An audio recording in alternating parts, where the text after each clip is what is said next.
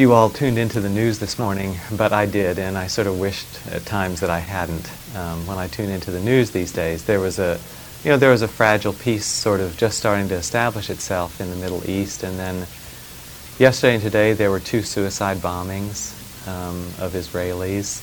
Uh, Sharon returned from Washington from peace talks, vowing retribution, and then I also heard there was a suicide bombing in Pakistan uh, today too.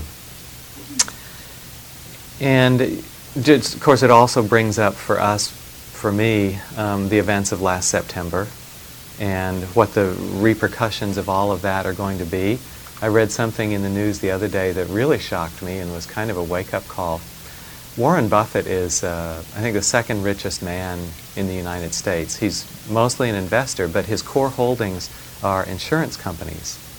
So he got very um, interested, obviously, in the ramifications of September 11th and how to um, look at insurance in a new light these days because his company's had something like $3.5 billion in charges relating to the events of September. And he's also a pretty smart guy. and his comment was after looking at this whole situation, um, he came out and said the other day, you know, an, a, a nuclear attack on the United States is a certainty. He said this is not just something that might happen. He said it's virtually certain that this will happen. Because with the proliferation of um, the technology of how to make nuclear bombs and the increasing anger directed at the United States and the rest of the world, he said this is not a question of, of if, it's only a question of when. And it could be within the next 10 years, it could be within the next 50 years. They said most likely it would be New York or Washington. Wow. You know, I don't know about you, but I'd sort of settled back in since September 11th to feeling more comfortable and um, like maybe we were over the worst of it. And then someone as, as smart and obviously uh, wary of the risks as Warren Buffett says something like that, and we have to think again. So it's kind of a wake up call that um, the world is pre- an unpredictable place. It's a place that's fraught with insecurity for our bodies and minds and hearts. The possibility of loss is huge um, for all of us. And the, you know, the events of last September woke that up as well. And then I started to think, I think that you can take this kind of understanding about the precarious situation that we're all in in one of two directions. You can get really depressed about it. And there's a lot of sadness that accompanies this. And you can just spiral down in that weight of depression and despair. Or I think there's also the possibility to take that information and use it to actually awaken our spiritual life, to uh, crystallize a sense of urgency and caring and compassion, and to use it to deepen our spiritual qualities. So I wanted to kind of toss out for your reflection the question what is it that sends some of us in one direction, just kind of being bowed down in despair at the situation, and that allows other people actually to grow from that kind of insight, that kind of awakening? What makes the difference? In your, in your opinion? So you look around yourself and your friends, and you probably can see people who are in their life going in two different directions with all this news and these changes. What's the capacity, or what is it that lets people respond differently? Either to grow and open, or to basically close down further? I think unresolved grief and trauma, mm-hmm. people that lay somewhat unconscious, mm-hmm. gets triggered by these events Mm-hmm. And if they haven't worked through the past traumas, it becomes mm-hmm. very difficult mm-hmm. to remain objective. Mm-hmm. Okay, so a carryover from the past that hasn't been examined or, or open to gets re-stimulated. Joe? Well, I think the people that I see who are able to have that equanimity in their lives, mm-hmm. it's, it's, it's the balance, but but the people that I see that are holding it in a way that I really, um, I think is really, really skillful, and certainly I'm not speaking for myself, but um, that they they live their life that way. It's, Mhm. it's like they walk that path, and Mhm. so when it comes, if they have the Mhm. balance to to be with the pain and to also hold it in some way, and it's really a magnificent thing to see. Uh, but I think this practice is is really the for me that path. I'm I'm taking baby steps on that path, but when you see people that have, have practiced for a long time, I think they do have Mhm. that gift. Thank you. So Joe's comment was that it really has to do with the amount of kind of preparation that people have put in in their lives to finding that kind of balance through their practice so far. Lynn? In a word, I would say it's the relationship to change. Mm, mm-hmm. That, uh, Mhm. that when one spirals, it's sort of a reluctance to let something go, Mm-hmm. and to hold on to a fixed things should be. Mm-hmm. And the person who goes forward is often the person who, who, who is willing to take that risk to go forward, doesn't know what's going to happen, but, Mhm. but is willing to leave the comfort. Mm-hmm. Thank you. So the relationship to change, the willingness to let go, the ability to be flexible and adapt because of that. Yes.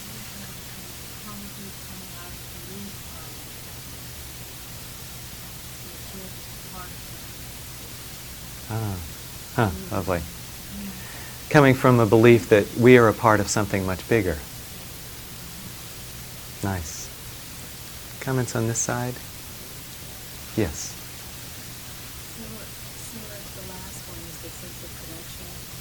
Yeah.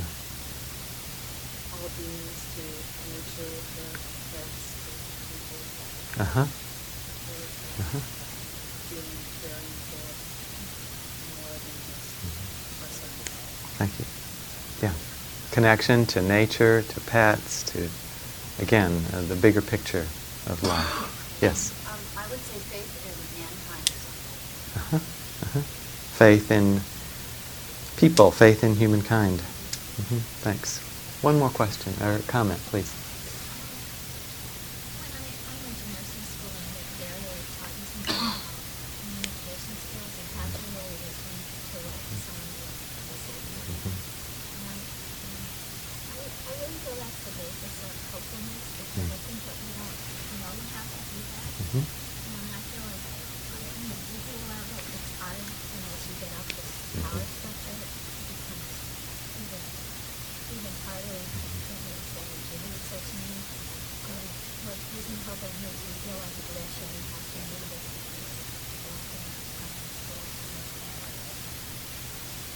So the skill of listening, and this act.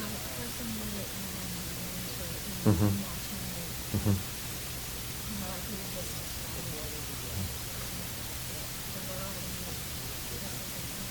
hmm hmm Listening interpersonally, listening um, globally, and I also think it ties back into the first comment, listening to the pain within our own bodies, this the stored trauma or unresolved grief. It's meditation really can be all described as the art of listening, inwardly and outwardly. So that's lovely. Thank you. Okay. Um, I appreciate all those comments. I think there's a lot of wisdom in every single one of them, and it really helps bring the focus to what I wanted to talk about. My own reflection, I came to a kind of similar place. I felt that um, it kind of came down to whether one was able to meet the events of the moment with a balanced mind that also had compassion and understanding. And it, it really reflects all the different comments. And that kind of ability comes often out of having practiced it. It's difficult to bring it in on September 11th if we haven't discovered how to find it before then. But I resonate with everything that everyone said. Sometimes in meditation it seems like we give a lot of different instructions. You know, I mean, this morning I probably gave five instructions, and that was short. I could have, you know, I mean, I could probably give a hundred different meditation instructions. There's sounds, there's space, there's body, there's thoughts, emotions. Get particular about body sensations. Is it just the breath? Get precise about the in breath and the out breath, the quality of sweeping the attention through the body, able to meditate on no object. The list goes on and on. This technology has been refined for 2,500 years, so there are lots of techniques. But I think that it all comes down to one basic instruction, which is get as good an approximation as you can on what the awakened state of mind is and put yourself there. So I think what the Buddha was trying to convey in all his words and all his teachings was to share with us what he had discovered. And the discovery is, in one way, fairly simple. It's a way of looking at the world, it's a way of experiencing the world that is awake and peaceful. These are two simple qualities of the awakened state awake and peaceful. And if we can be in that place, different aspects just shine out spontaneously. The doors are open for all the beautiful qualities of heart and mind to shine out. We don't have to call them forth. They're there when we're in that kind of awakened place. So our re- really our job as meditators is to find out for ourselves what that awakened place feels like as best we can. This is a gradual path, so we're not Buddhas yet. We don't know how the Buddha saw the world. He saw the world, you know, in a much clearer way than, than you or I do. But to the extent that we can kind of intuit where he was at, can we put ourselves there? Moment after moment. In our meditation, first of all, that's kind of our training ground. Suzuki Roshi said that meditation is like learning to bake bread. You just keep putting it in the oven, you mix the dough and you put it in the oven again and again and again until you find out what makes a perfect loaf of bread. This is what we're doing in meditation. We're just trying moment after moment to find that awake place in us. And there are many, many different words to describe it. Actually, at the end of the last um, retreat that we were doing, I guess it was the February retreat up the hill here, someone in the, in the group of meditators asked the teachers, would you all sum up the essence of this state that um, we're looking for, that we're aspiring toward. And we all had our own takes on it. Um, Sylvia's was something like, uh, the mind is clear and the heart is open. That was her summary. My summary was an empty awareness pervaded by loving kindness. And different people had other kind of variations on the theme. But you can kind of get the flavor. There's this one kind of flavor of awakeness. And within it, many beautiful qualities can come out. And that's why I wanted to check in. When you touch this place of being awake and settled, what do you find? And so, just to refresh, some of the qualities people mentioned were peaceful, pleasant, relaxed, spacious, uh, merging or boundaries between self and other going away, heightened senses, contentment, and a sense of wholeness through the body. These actually map um, rather nicely onto a set that the Buddha talked about. The Buddha had different ways of describing this awakened state. One concept does not capture it. It's a felt sense. It's a non it's a nonverbal thing. So one concept doesn't capture it. And so it gets described from different angles. In the Tibetan tradition they talk about it being like a diamond. And you twirl the diamond one way, you see different facets. You twirl it another way, you see other facets. So we need to get familiar with all the facets of this diamond that is our awakened nature. So one of my favorite groupings of these qualities is what the Buddha called the five spiritual faculties. And they're basically five aspects of this diamond. And they are uh, faith, energy, mindfulness, concentration, and wisdom. And just to get a little of the sense of how those play into your comments this morning, uh, the faith part was echoed in a couple of comments of a belief in something bigger, a connection beyond ourselves, a faith in humankind. Um, the energy part, uh, Joe mentioned in this dedication to doing the work over years and years of our lives so that our practice builds up this strength of mind.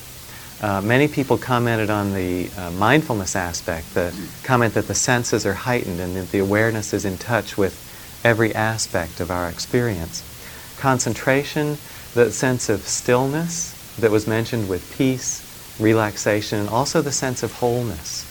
Someone mentioned feeling that wholeness through the body. It's a sign that the, uh, another word for concentration is unification of mind. That's all coming together. And the wisdom Uh, Lynn mentioned the seeing of change and impermanence, um, understanding the uh, non separation between ourselves and the outside that was pointed to with the merging comment, the comment on connection to something greater, all fa- facets of the wisdom aspect. So, I want to talk about each of these five qualities in a little more detail, um, but I hope you will also keep in mind that you have kind of already been touching on them all. So this is not foreign territory for you. But we're just kind of drawing out these different aspects of the state that you're already familiar with. what's really in there? I think faith is really important. The Buddha put it at the beginning. You know, these five qualities, uh, he understood both sequentially and circularly. So that in, in his view, faith leads to wisdom, wisdom oh, sorry, faith leads to energy, energy leads to mindfulness, leads to concentration, leads to wisdom. And we'll talk about that aspect. They also work sequentially. As we get more wisdom, faith deepens. That deepens our commitment or energy, and so on. So they're understood in both senses. So faith is really a beginning point in Buddhism.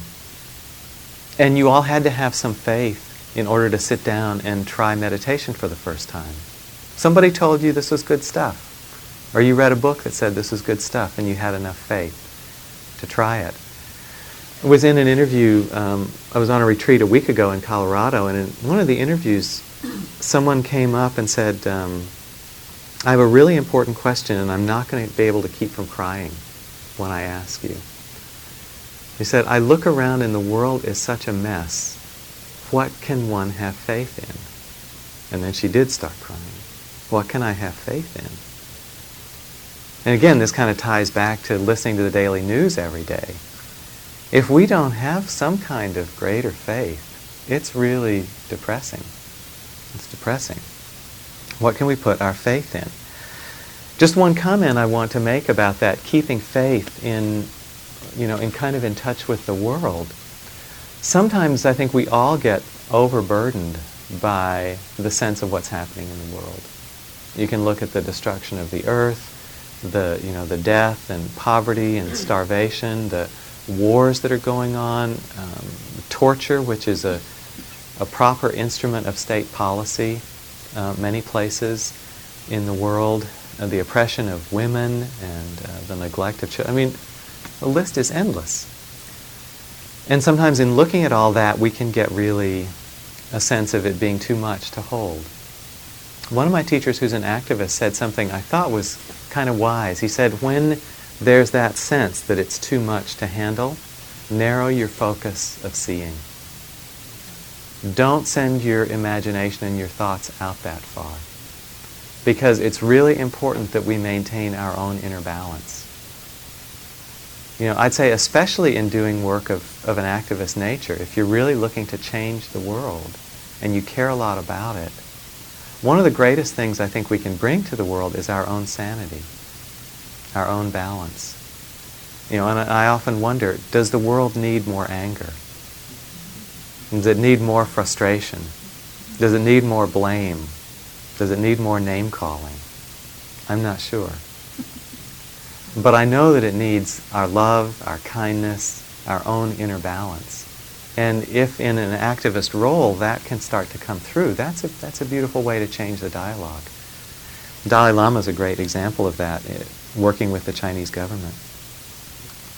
This is from a young Tibetan Lama. Actually, he's, he's living in Ladakh, but he's a Tibetan, he's a practitioner of Vajrayana Buddhism, so, or Tibetan Buddhism as it's known. And he was talking about his own situation He's grown up since um, he was born outside of Tibet and grown up um, since the devastation happened. He said, I was given a Western education for which I am grateful in many ways, but I lost something. I lost the peace of mind that I might have had in another generation. Everyone in our generation lives in a fragmented, complex, disturbing time in which it is hard to keep one's spiritual balance hard to find the time to build that balance in the first place. I feel increasingly that I must go into retreat more, must meditate more, must discipline myself more. Otherwise, I shall be of no use to my people. This is in Ladakh. It's too busy in Ladakh. It's too crazy in Ladakh. So, what does that say about North America in the 21st century? How much time do we need? How much balance do we have to work to find? This quality of faith in uh, Buddhism is a translation of the Pali term saddha. Uh, Pali is the ancient Indian language that the teachings came down in. Saddha literally means, the etymology is to place one's heart upon. I think this is a nice reflection because in Buddhism, faith isn't about belief. It's not about, I hold this set of principles to be true, this is the only truth, and everybody else is crazy, so I'm ready to fight with you. It's not particularly an intellectual thing. It's more a heart sense of um, trust, or you could say confidence. So, another interesting reflection is where do we put our trust or confidence? Because we all put it somewhere. It's interesting, if you look around the world, everybody has their own philosophy of life. Everybody's a philosopher. Everybody puts their trust in something, believes in something. Where is ours? And is it in a place that can hold it effectively?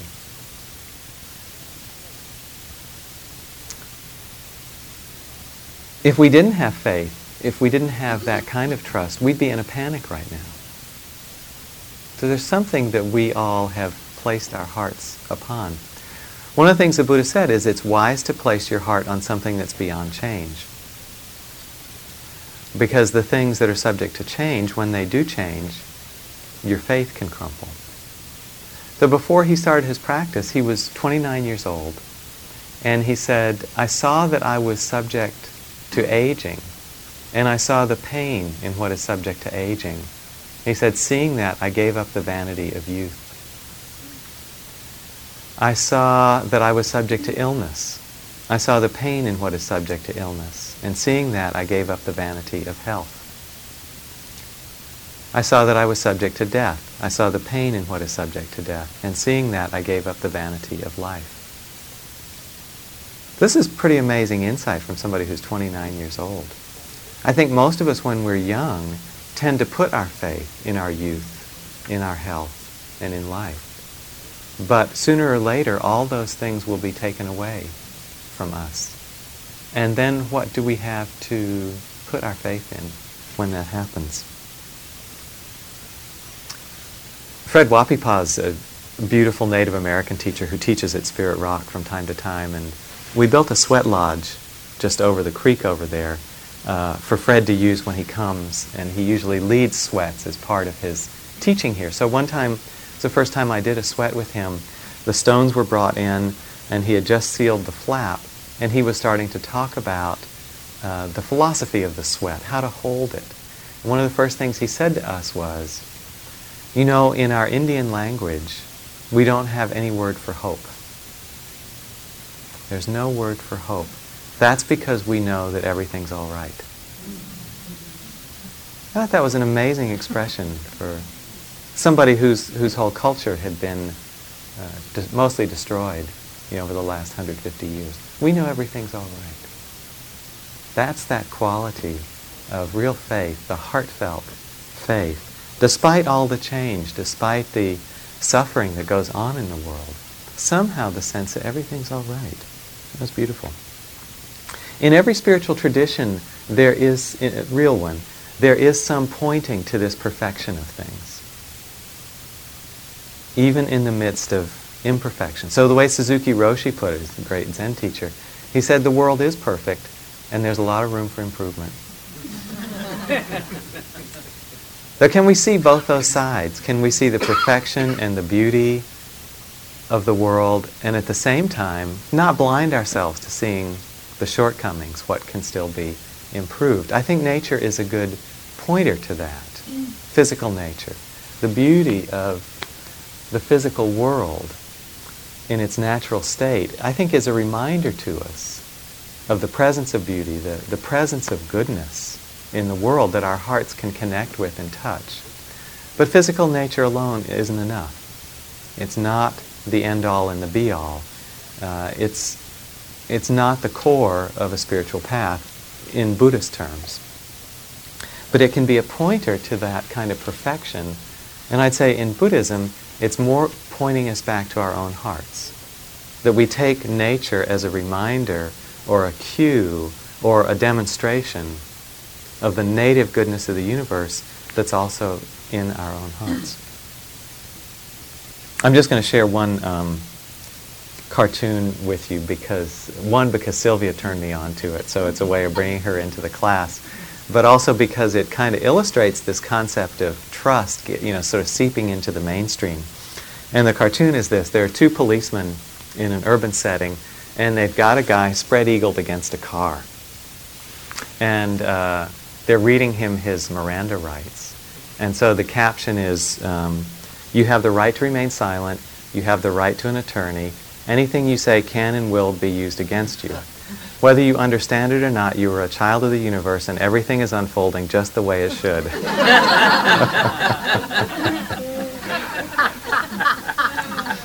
I have to be arrested, I'd love to have the cop read me that. unfolding just the way it should. So, what, what can we, what can we as practitioners find that offers that kind of faith? What can we put our trust in? Um, any comments? What, where that kind of ultimate source of trust or faith is for anyone? Yeah. That no matter what happens, love will still arise in the human heart. Hmm. Faith in love uh, surviving in the human heart. Okay. Rose? Well, my operating definition of faith for mm-hmm. a long time was just the absence of fear. Mm-hmm. Because when I am feeling what Jack calls the body of fear, mm-hmm. it's pretty grim. Mm-hmm. But just having that absent, mm-hmm. I can relax and be okay. Mm-hmm. In a way that other people can't. So faith is the absence of fear and um, a returning to that knowing, that understanding. Mm-hmm. Anybody else? Sam?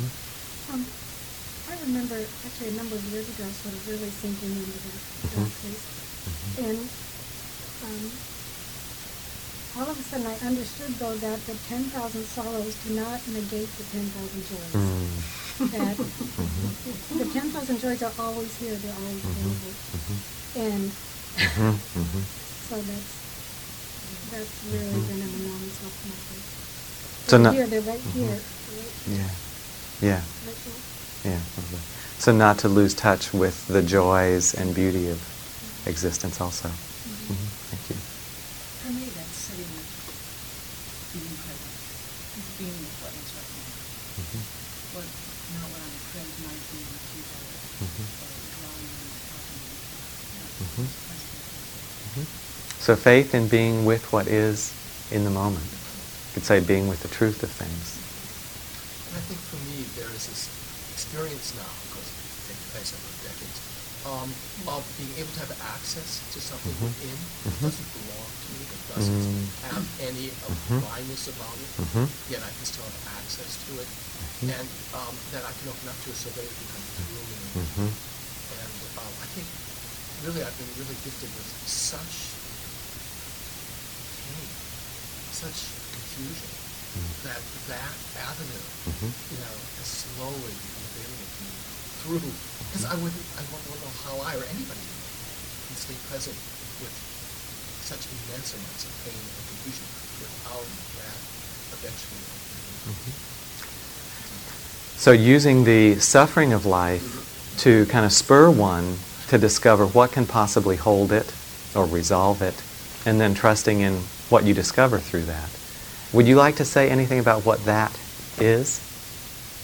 Well, I can't do too much, but I noticed that in this part of my life, one of the things that I'm very drawn to, which I've started to do again, is to work in a Zen hospice center. Mm-hmm, mm-hmm. And that what I get to see around me all the time, I don't have to ask for it, I don't, I don't have to do anything, is like when I came as a Laguna Honda, and I saw this man smoking outside. He was a person who one leg was cut off short of the knee Mm. and all that. And I allowed myself to really look at him and experience. And what the experience I had was of incredible wholeness. Mhm. You know? And he caught me at it. He caught me actually looking at it. And he immediately smiled at me and started to engage me. And I thought, this piece that has nothing to do with me manifested itself. And it was contact. Mhm, mhm, mhm. Yeah. Thanks. Nice story. Okay, that might be enough uh, of our reflections. Classically, the, um, the teachings of the Buddha are that the practitioner can have faith in the three gems the Buddha, the Dharma, and the Sangha. These are traditionally the three sources of refuge, of faith, of trust, of confidence that we can come to, to know for ourselves. So I want to talk just briefly about each of these. The Buddha died 2,500 years ago. He's not here anymore. How are we going to have faith in somebody who is dead? Well, a couple of ways. One is we can understand the Buddha in terms of that awakened state of mind. Once somebody was following him around, one of his monks was very smitten with him and was like a puppy dog, just following him everywhere he'd go. You know, the Buddha turned around, the guy would be right there, you know, trying to get his vibes and uh, just in, in, in, a, in adoring, in adoring way, just sitting and gazing at the Buddha. And the Buddha said, no, no, go off and practice. You don't need to hang around me. Go off and practice. Seeing me isn't going to do you a lot of good. The one who sees the Dharma truly sees the Buddha. One who sees the Dharma sees the Buddha. So one who really understands the deepest truth has seen the real nature of the Buddha. So in that way, the Buddha can be alive for each of us today. And the closer we get to this awakened state, we get a sense for ourselves of what the Buddha is, what the Buddha is in our own heart, our own potential for Buddhahood, because we all have that. One of the ways that this is described in um, another, the Mahayana traditions, not so much the Theravada, but the Mahayana traditions, is in three aspects. Um, they say that essentially our nature, who we truly are, that's what I'm about to describe, is who we truly are, beyond change, really. We're not really this body. All spiritual traditions tell us that. It's the mistaking ourselves with this body that is the root of the limited sense of I, this constricted and contracted self-centeredness that uh, causes all the unhappiness. Who we really are, in our essence, is empty space. Someone mentioned spaciousness early as a way of getting into that nature. Our nature is basically this empty space that, secondly, has the quality of awareness. So when you think about that for a minute, when you opened up and were listening to sounds, could you get the sense that your awareness just goes on and on forever? That there are no boundaries to your awareness? As far away as the sounds are, your awareness can go there and, and pick them up. As far away as the, the sun, your awareness can touch. As far away as the stars, our senses can, can have some connection with that.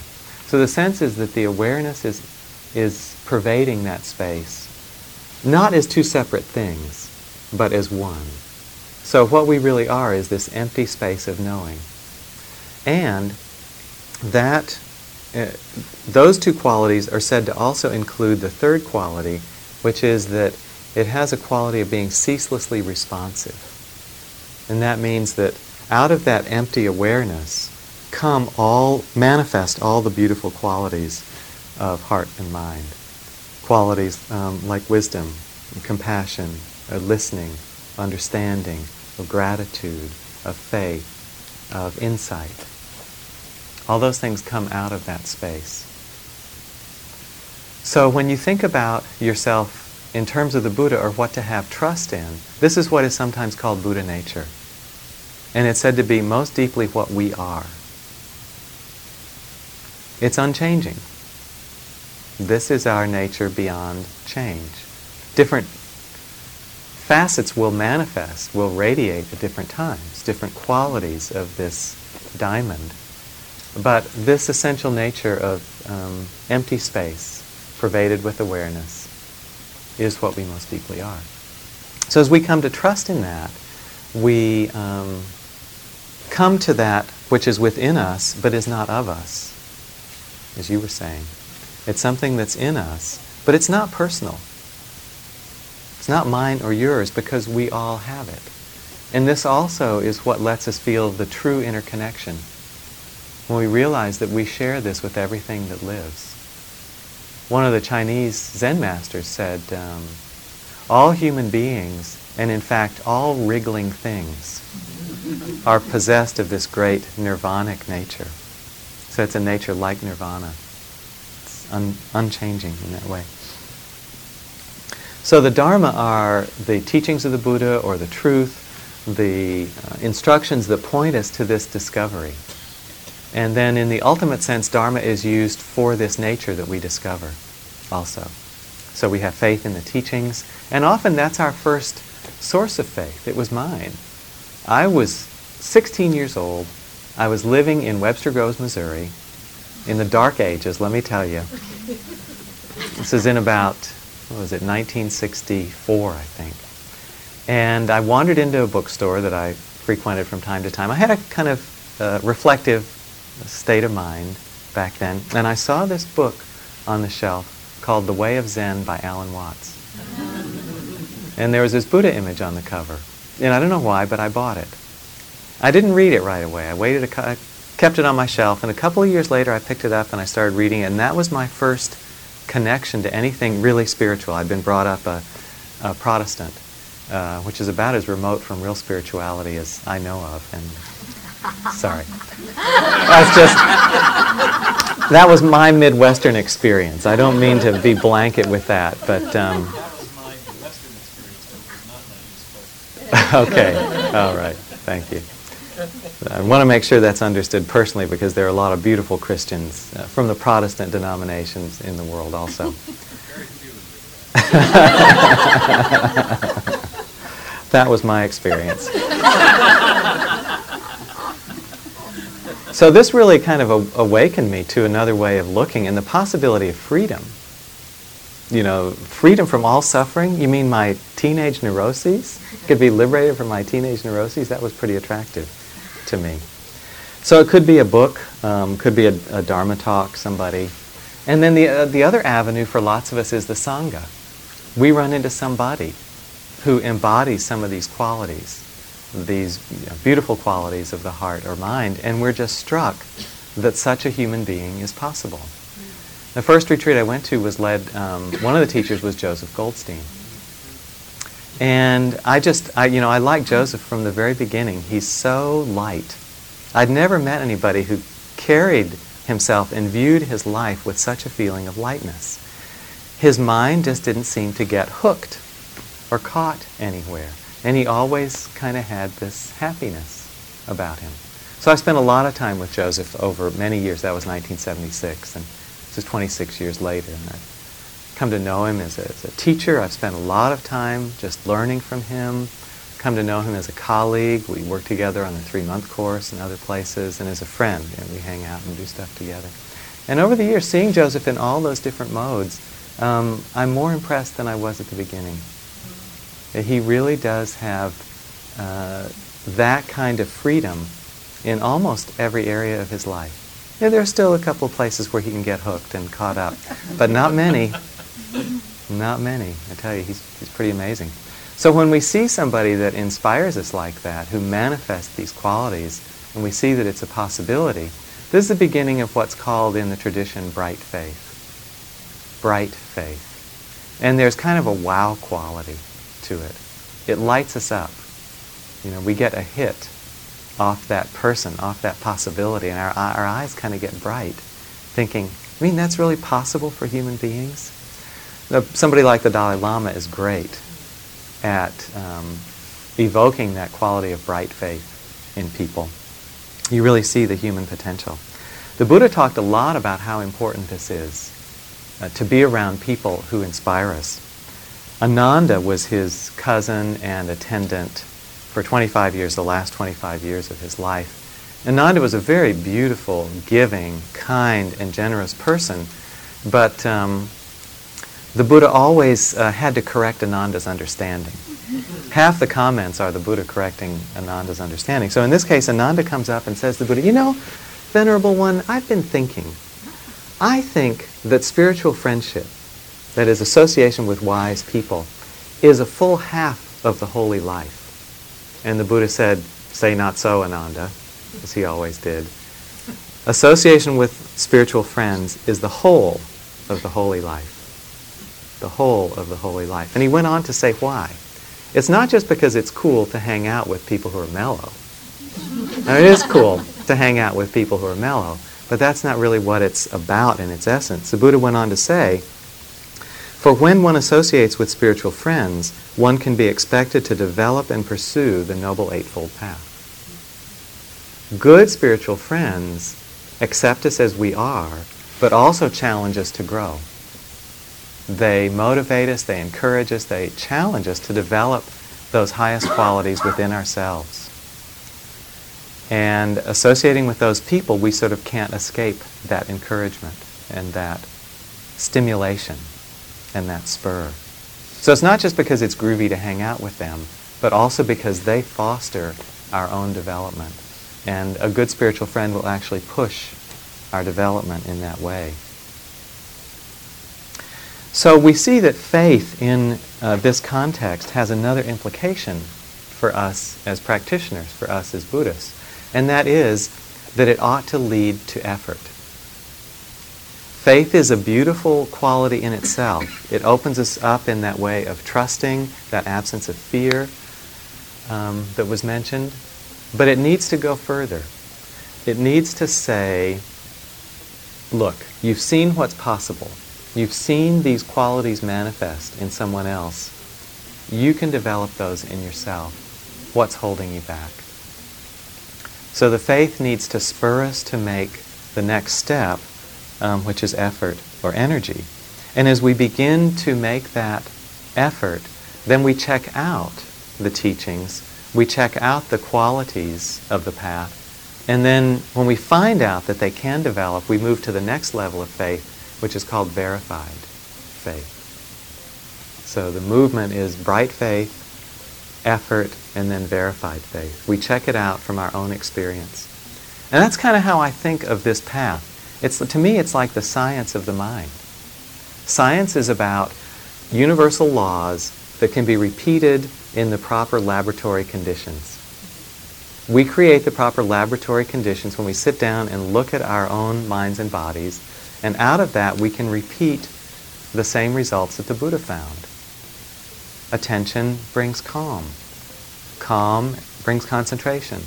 When the mind is steady, we can understand. Life is change. If you hang on, you suffer. So we can repeat those experiments and, and verify it.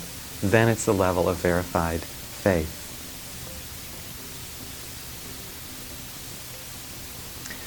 I want to talk a little about this quality of, um, of opening that a couple of people touched on and uh, look, at, look at what's involved in that.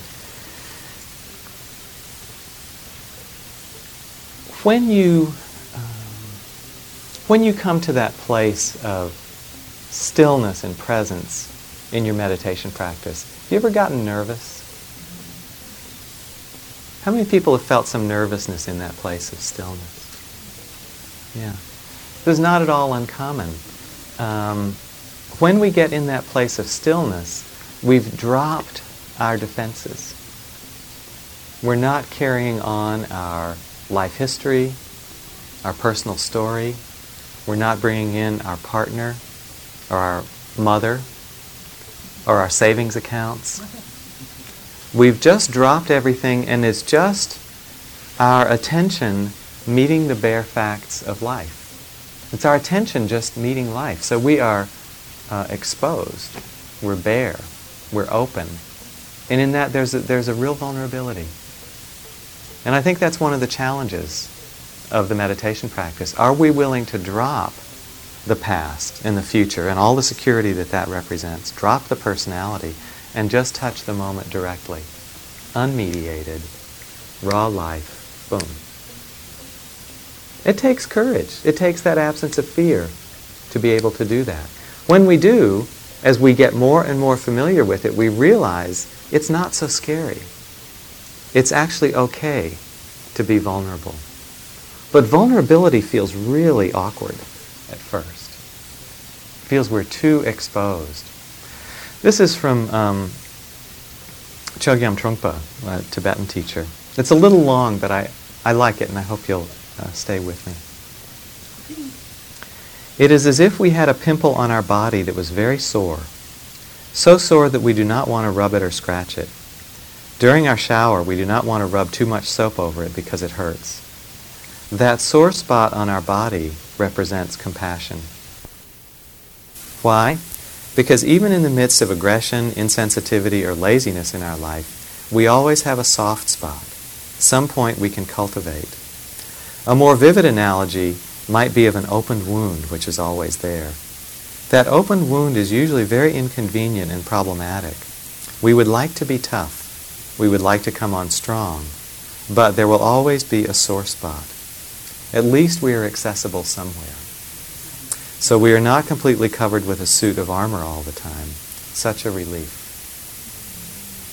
So this vulnerability is actually the place that our heart is open and can be touched. And when the heart is open and can be touched, that's the doorway to develop all the heart qualities. In our tradition, we typically call these the Brahmaviharas loving kindness, compassion, joy, and equanimity. That area of vulnerability is the opening for those heart qualities to come out. The world can touch us, and we can touch the world. It's that sensitive heart that we're starting to, to tap into. And Trungpa continues There's also an inner wound, or Buddha nature. This is like a heart that has been sliced and bruised with wisdom and compassion. When the inner wound and the outer wound begin to meet and to communicate, then we begin to realize that our whole being is made out of one complete sore spot altogether. this is called bodhisattva fever. that vulnerability is compassion. We really have no way to defend ourselves anymore. So, this quality of faith is really the avenue to touching that vulnerability, and that vulnerability is the opening into these heart qualities loving kindness, compassion, and then the extending of that to the world. I also wanted to read a little bit from a Zen text called Verses on the Faith Mind. This is in, for those of you who have it, this is in Jack Kornfield's uh, book, Teachings of the Buddha. It's a lovely little reference book. Um, if you were going to get one book that has a few of the teachings of the Buddha, this is a good um, sample. And this was a Zen, uh, a Zen teacher, a Zen master, early on in the history in China. He's known classically as the third Zen patriarch, but because that's a little bit patriarchal, um, the third Zen lineage holder might be better. And this is called Verses on the Faith Mind. It's really a lovely text. And uh, toward the end of it uh, is this passage. For the unified mind, in accord with the way, all self centered striving ceases. Doubts and irresolution vanish, and life in true faith is possible. To live with this realization is to be without anxiety about non perfection. To live in this faith is the road to non duality, for the non dual is one with the trusting mind.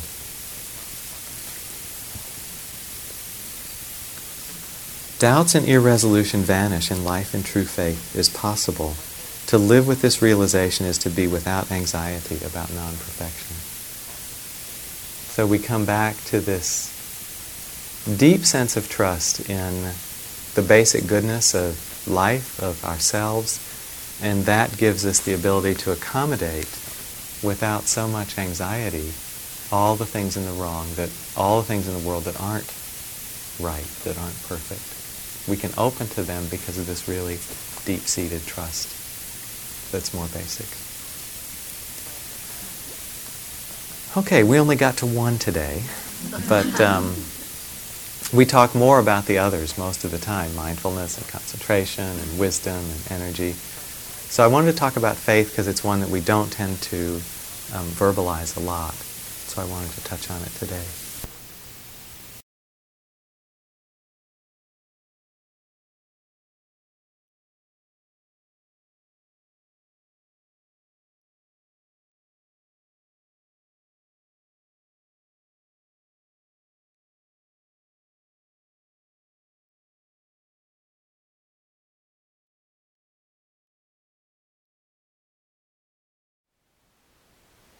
Thank you for listening. To learn how you can support the teachers and Dharma Seed, please visit dharmaseed.org slash donate.